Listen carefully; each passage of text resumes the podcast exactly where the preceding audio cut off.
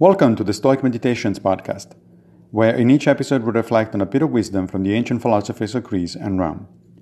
I am Massimo Pigliucci, a professor of philosophy at the City College of New York, and I will guide you through this reading. Today's reflections come from Marcus Aurelius in Meditations 651. He who loves fame considers another man's activity to be his own good, and he who loves pleasures his own sensations. But he who has understanding considers his own acts to be his own good.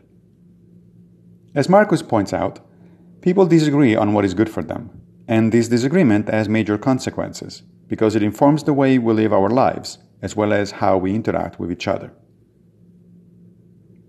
If you think fame is important, then you're essentially ceding control of a big chunk of your life to the usually fickle opinion of others. If you are a hedonist, you have a bit more control but you are still at the mercy of your body's ability to feel pleasure, as well as of your chances to actually finding it.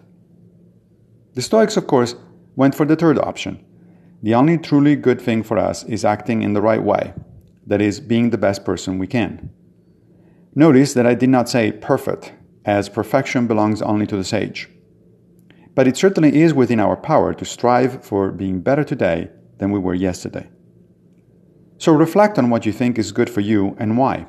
I think you will agree that Marcus had a point. Thank you for joining me for another Stoic meditation. I will be back with a new episode very soon, fate permitting, of course.